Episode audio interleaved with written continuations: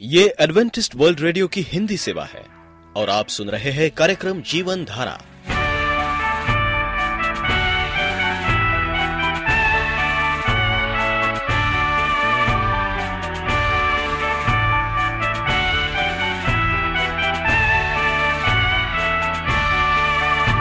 कार्यक्रम जीवन धारा सुनने वालों को मैं स्मिता और मैं अमित हमारा प्यार भरा नमस्कार।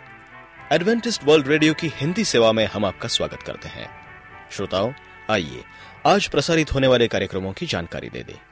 आज होगी पहले स्वास्थ्य चर्चा, इसके बाद एक गीत होगा और फिर कार्यक्रम के अंत में पवित्र बाइबल का संदेश।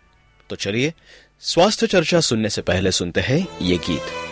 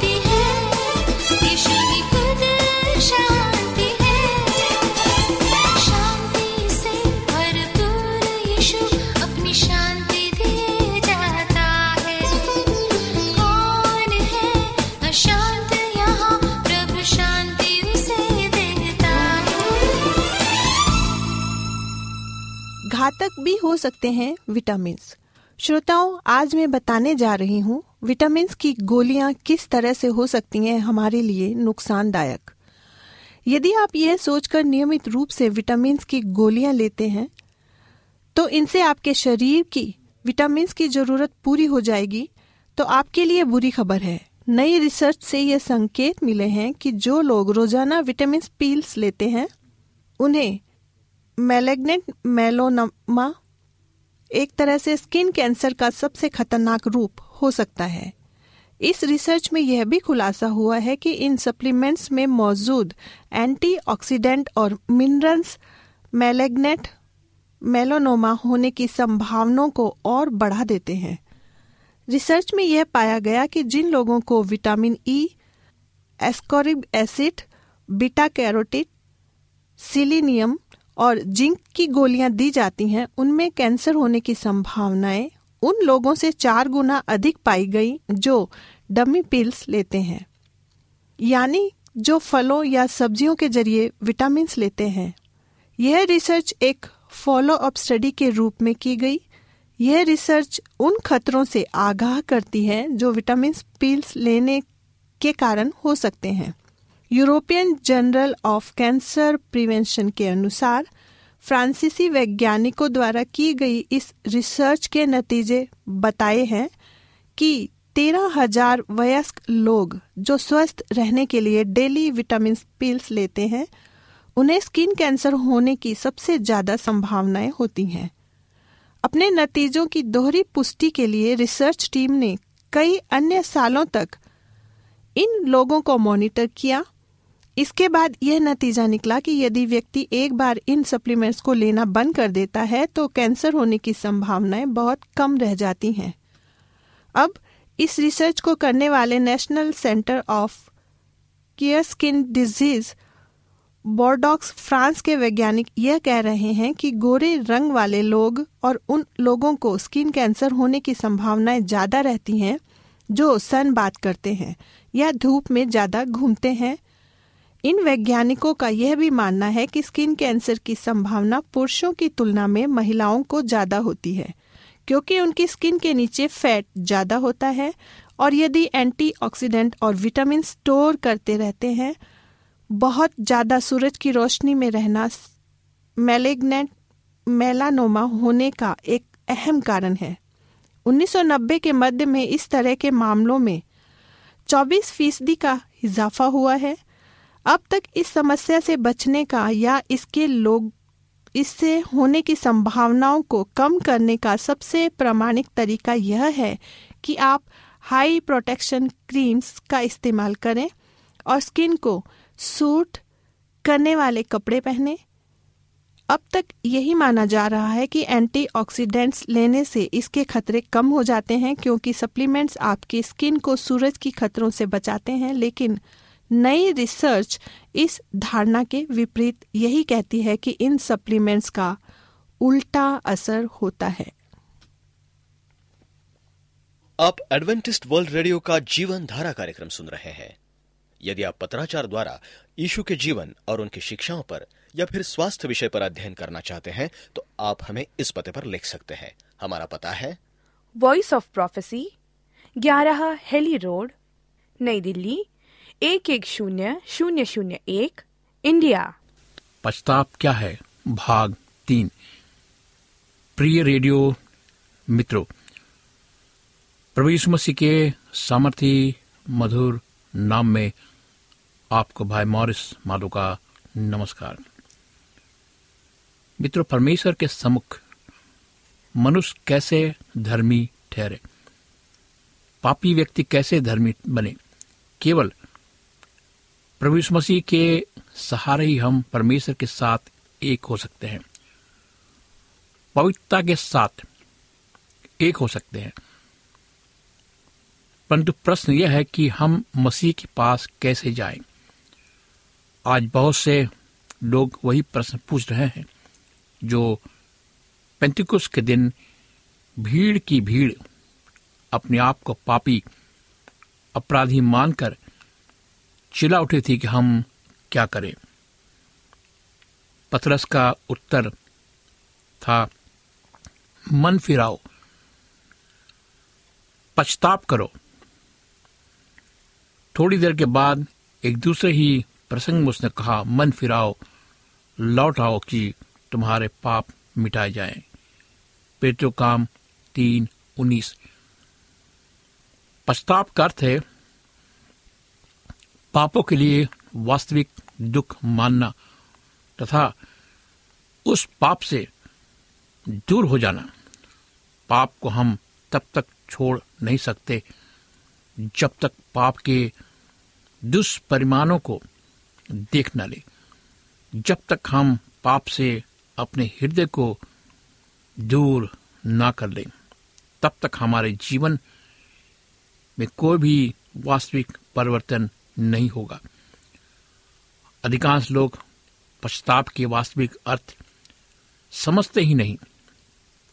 अनेक लोग क्षोभ तो प्रकट करते हैं कि उन्होंने पाप किया है तथा दिखावे दिखावे के रूप में ऊपर से कुछ बदलाव भी लाते हैं। परंतु वे डरते भी हैं उनकी इन बुराइयों से उनके ऊपर विपत्ति आ सकती है। परंतु धर्मशास्त्र के अनुसार ये पश्चाताप नहीं है, क्योंकि वे संकट से दुखी हैं, पाप से नहीं। एसाव को भी ऐसा ही क्षोभ हुआ था जब उसने महसूस किया कि उसका पैरोडा का जन्म सिद्ध अधिकार उससे सदा के लिए छीन गया है। बलाम ने जब देखा कि उसके रास्ते को रोककर एक सदूत नंगे तलवार लिए हुए खड़ा है तो उसने अपना अपराध इसलिए मान लिया कि उसकी जान बच सके, अन्यथा उसे अपने प्राण खोने पड़ते।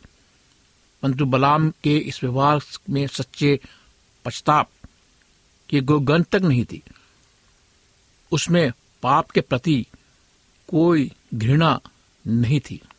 अपने उद्देश्य में कोई परिवर्तन लाने का संकल्प नहीं था। यहूदा स्कृति ने अपने प्रभु को पकड़वा देने के बाद कहा, मैं निर्दोष को मार डालने के लिए पकड़वा कर पाप किया है। मती सत्ताईस चार। आत्मा जाने के दबाव तथा दंड पानी की आशंका से लाचार होकर उसकी कपटी आत्मा ने अपने पाप को स्वीकार किया। काम कर लेने के बाद उसके मन में ये भयंकर डर समा गया कि इसका फल क्या होगा। वो त्रस्त हो उठा, परंतु उसकी आत्मा में ग्लानी हृदय को फाड़ देने वाला क्षोभ नहीं था। उसने परमेश्वर के पवित्र पुत्र को धोखेबाजी के पकड़ाया था। इज़राइल के पवित्र जन को ठुकराया था। फिर जब परमेश्वर के दंड आज्ञाओं के बीच फंस गया तो उसने अपने आप पाप को कबूल कर लिया, ताकि आने वाला, आने वाली सजा से बच सके। फिर जैसे ही विपत्तियाँ रुक गई, वो स्वर्ग के विरुद्ध उठ खड़ा हुआ। ये सारे लोग पाप के परिणाम से तो क्षुब्ध हुए, दुखी हुए, परंतु स्वयं के पास से दुखी नहीं हुए। परंतु जब हृदय परमेश्वर की आत्मा के प्रभाव में हो जाता है तो अंतर चेतना जागृत हो उठती है। तब एक पापी परमेश्वर की पवित्र व्यवस्था की पवित्रता और विस्तार की कुछ झलकी देख लेता है, जिस पर उसका स्वर्ग और पृथ्वी का समस्त साम्राज्य आधारित है। यौना एक नौ में लिखा है, सच्ची ज्योति जो हर एक मनुष्य को प्रकाशित करती है, जगत में आने वाली थी। आत्मा के भीतरी तय में प्रभा बिखेर देती है। तब अंधियारे में छिपे वस्तुएँ साफ़ दिखाई देने लगती है। पूरे दिमाग और हृदय में विश्वास की दृढ़ता छा जाती है। पापी के मन में परमेश्वर की पवित्रता का भाव जन्म ले लेता है और वो अपने अपराध, मलिनता के कारण प्रभु के समक्ष आने में भयभीत होता है। वो परमेश्वर के प्रेम, पवित्रता की सुंदरता और पवित्रता के उल्लास को देखता है। अब वो साफ़ और पवित्र होने तथा परमेश्वर से बातचीत करने की इच्छा करने लगता है। पाप में गिर जाने के बाद राजा दाऊद ने जो प्रार्थना की, वो पाप के प्रति वास्तविक शोक का परिचय देती है। उसका पश्चाताप हृदय की गहराई से फूट निकला।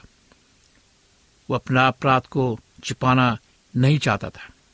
न्याय के अनुसार सजा पाने के डर से उसने प्रार्थना नहीं की थी। दाऊद ने अपने अपराध की गंभीरता को समझा। उसने अपनी आत्मा की काली कर्तृत्व को समझा और देखा, अपने पाप को देखकर वह स्वयं घृणा से भर गया। उसने केवल क्षमा पाने के लिए प्रार्थना नहीं की, परंतु हृदय की शुद्धि के लिए प्रार्थना की। वो शुद्ध आत्मा के लिए बड़ी व्याकुलता से रो पड़ा। वो परमेश्वर के साथ एक रूप और एकाकार होने के लिए बिलक पड़ा। उसकी आत्मा की पुकार इस प्रकार थी, क्या ही धन है वो, इसका अपराध क्षमा किया गया। और इसका पाप ढाप गया। क्या धन्य वो मनुष्य, जिसके अधर्म का परमेश्वर लेखा ना ले। जिनकी आत्मा को आत्मा में कपट ना हो। भजन संहिता बत्तीस, एक दो में ये लिखा हुआ है। मेरे मित्रों, बाइबल कहती, हे मेरे परमेश्वर परमेश्वर की करुणा या अपनी करुणा के अनुसार मुझ पर अनुग्रह कर। अपनी बड़ी दया के अनुसार मेरे अपराधों को मिटा दे। अगर आप किसी भयंकर पाप में पड़े हैं तो आपके मुँह से ये प्रार्थना निकलनी चाहिए। मुझे भली भांति धोकर, मेरा धर्म दूर कर, मेरा पाप छुड़ाकर, मुझे सुध कर, मैं तो अपने अपराधों को जानता हूँ। मेरा पाप निरंतर मेरी दृष्टि में रहता है। मैंने केवल तेरे ही विरुद्ध पाप किया है।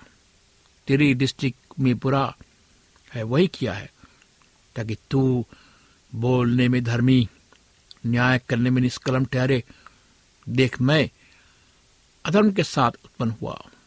पाप के साथ अपनी माता के गर्भ में पड़ा। देख तू, हृदय की सच्चाई से प्रसन्न होता है। मेरे मन ही में ज्ञान सिखाएगा। जुफा से मुझे सुत कर तो मैं पवित्र हो जाऊँगा। मुझे धो, और मैं हीम से भी अधिक श्वेत बनूँगा। मेरे दोस्तों, हमारे मन में ये कामना होनी चाहिए कि हम पाप से दूर रहें और हमारा अपराध परमेश्वर माफ़ करे। हम हमेशा हमें यह प्रार्थना करनी चाहिए कि हमारा जीवन पापमय ना हो और हमेशा हम परमेश्वर से लिपटे रहे। बाइबल कहती है, अपना मुख मेरे पापों की ओर से फेर ले। मेरे सारे अधर्म के कामों को मिटा डाल। हे परमेश्वर, मेरे अंदर शुद्ध मन उत्पन्न कर। मेरे भीतर स्थिर आत्मा नए सिरे से उत्पन्न कर। मुझे अपने सामने से निकाल ना दे और पवित्र आत्मा को मुझसे अलग ना कर। अपने किए हुए उद्धार का हर्ष मुझे फिर से न दे और उद्धार आत्मा देकर मुझे संभाल। तब मैं अपराधियों को तेरा मार दिखाऊँगा, पापी तेरे और फिरेंगे। हे मेरे परमेश्वर, हे मेरे उद्धार करता परमेश्वर मुझे हत्या के अपराध से छुड़ा। तब तेरे धर्म का जय जयकार करने पाऊँ। भजन संहिता इक्यावन, एक, चौदह में लिखा हुआ है। इस प्रकार का पश्चाताप हमारी अपनी शक्ति से प्राप्त करना संभव नहीं है। दूसरे लोग सोचते हैं कि हम अपनी शक्ति से अपने पापों को जीत लेंगे। या हम अपने शक्ति से पछताप करेंगे नहीं। जब तक मसीह की करुणा आपके जीवन में ना आए, आपके मसीह के पास आना होगा परमेश्वर मसीह आपको ताकत, हिम्मत देंगे पछताप के लिए। परमेश्वर मसीह आपको शक्ति देंगे पछताप के लिए। तब यह शक्ति आएगी, जब वो हम मसीह से प्राप्त करें, उस अनुग्रह को, उस मसीह से जो इस समय स्वर्ग में है, तथा जिसने मनुष्य को बहुत से वरदान दिए हैं। यहाँ पर एक बात ऐसी है, जिसमें बहुत से लोग भ्रम में पड़ जाते हैं। तथा मसीह को जो हर समय सहायता करने को तत्पर रहता है। स्वीकार करने में भूल कर बैठते हैं। वे लोग ऐसा सोचते हैं कि वे मसीह के पास तब तक नहीं जा सकते, जब तक पश्चाताप नहीं कर लेते। और वो पश्चाताप की ही, पश्चाताप ही पाप से मुक्ति की तैयारी प्रदान करता है। ये तो ठीक है। कि पाप से मुक्ति के लिए पश्चाताप करना चाहिए। लेकिन टूटा हुआ हृदय ही उद्धार करता प्रभु की आवश्यकता को अनुभव करेगा। परंतु जब प्रश्न ये उठता है कि क्या एक पापी को यीशु के पास आने के लिए तब तक ठहरे रहना चाहिए जब तक उसने पूरा पछताप ना कर लिया हो। अर्थात क्या पछताप एक पापी और उद्धारकर्ता के बीच रुकावट बन सकता है। मती ग्यारह अट्ठाईस में लिखा है, इसे ध्यान से सुने, बाइबल ऐसा नहीं कहती कि एक पापी को पहले पश्चाताप कर लेना पड़ेगा। नहीं। तभी वो यीशु के निमंत्रण को स्वीकार कर सकता है, जिसमें मसीह ने कहा, हे परिश्रम करने वाले बहुत से दबे हो लोगों, मेरे पास आओ, मैं तुम्हें विश्राम दूँगा। वास्तविक बात तो यह है कि मसीह के भीतर से जो भी सामत निकलती है, वही असल में पश्चाताप करने के लिए उत्साहित करती है। पत्रस ने जब इसराइली लोगों को उपदेश दिया तो उसने उन सारी बातों को समझा दिया कि उसी को परमेश्वर ने प्रभु और उद्धारक ठहराकर अपने दाहिने हाथ से सर्वोच्च कर दिया कि वो इसराइलियों को मन फिराव के शक्ति और पापों की क्षमा प्रदान करे। पेटू काम पाँच इकतीस। मेरे मित्रों, आइए प्रभु के पास। परमेश्वर आपको शक्ति देगा पछताप करने के लिए। आपने अपने जीवन में भयंकर से भयंकर पाप किया भयंकर से भयंकर। आप सोचते हैं कि आपका पाप माफ़ नहीं होगा। हाँ आपका पाप माफ़ होगा। एक ऐसा परमेश्वर है? एक ऐसा जीवित परमेश्वर प्रभु यीशु मसीह? जो आपके खातिर, आपके पाप के खातिर उसने अपनी जान दी। उसने अपनी जान दी, तीसरे दिन मुर्दों से जी उठा और फिर आने वाला है। ऐसे परमेश्वर को अपने जीवन दे। वो आपके पाप को माफ़ करेगा, आपको शांति देगा।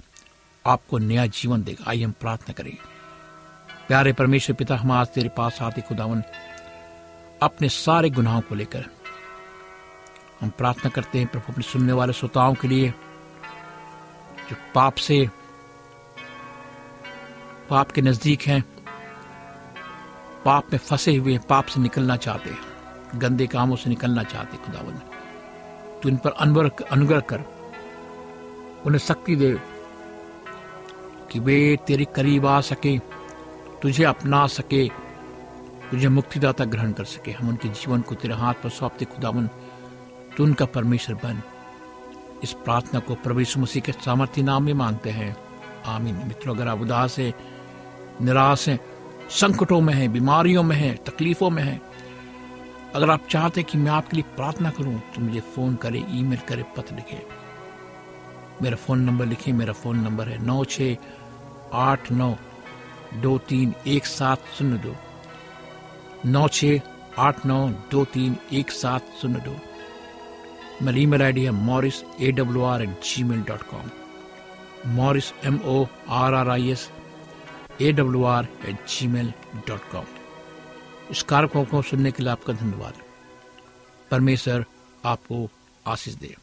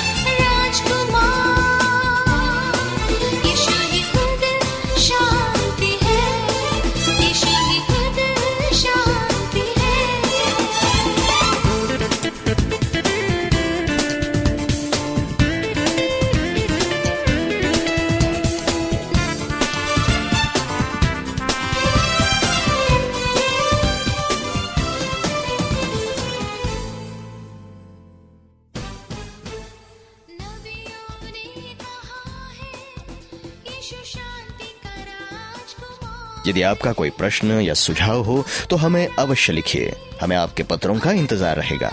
हमारा पता है। कार्यक्रम Jeevan Dhara Adventist World Radio post box सत्रह पुणे चार एक एक शून्य शून्य एक महाराष्ट्र इंडिया पता एक बार फिर नोट कर ले। कार्यक्रम Jeevan Dhara Adventist World Radio post box सत्रह पुणे चार एक एक शून्य शून्य एक महाराष्ट्र इंडिया। और अब हमारा समय यहीं पर समाप्त होता है। इसी समय इसी मीटर बैंड पर आपसे फिर भेंट होगी। तब तक के लिए मैं स्मिता और मैं अमित हमें आज्ञा दीजिए। प्रभु आपको आशीष दे।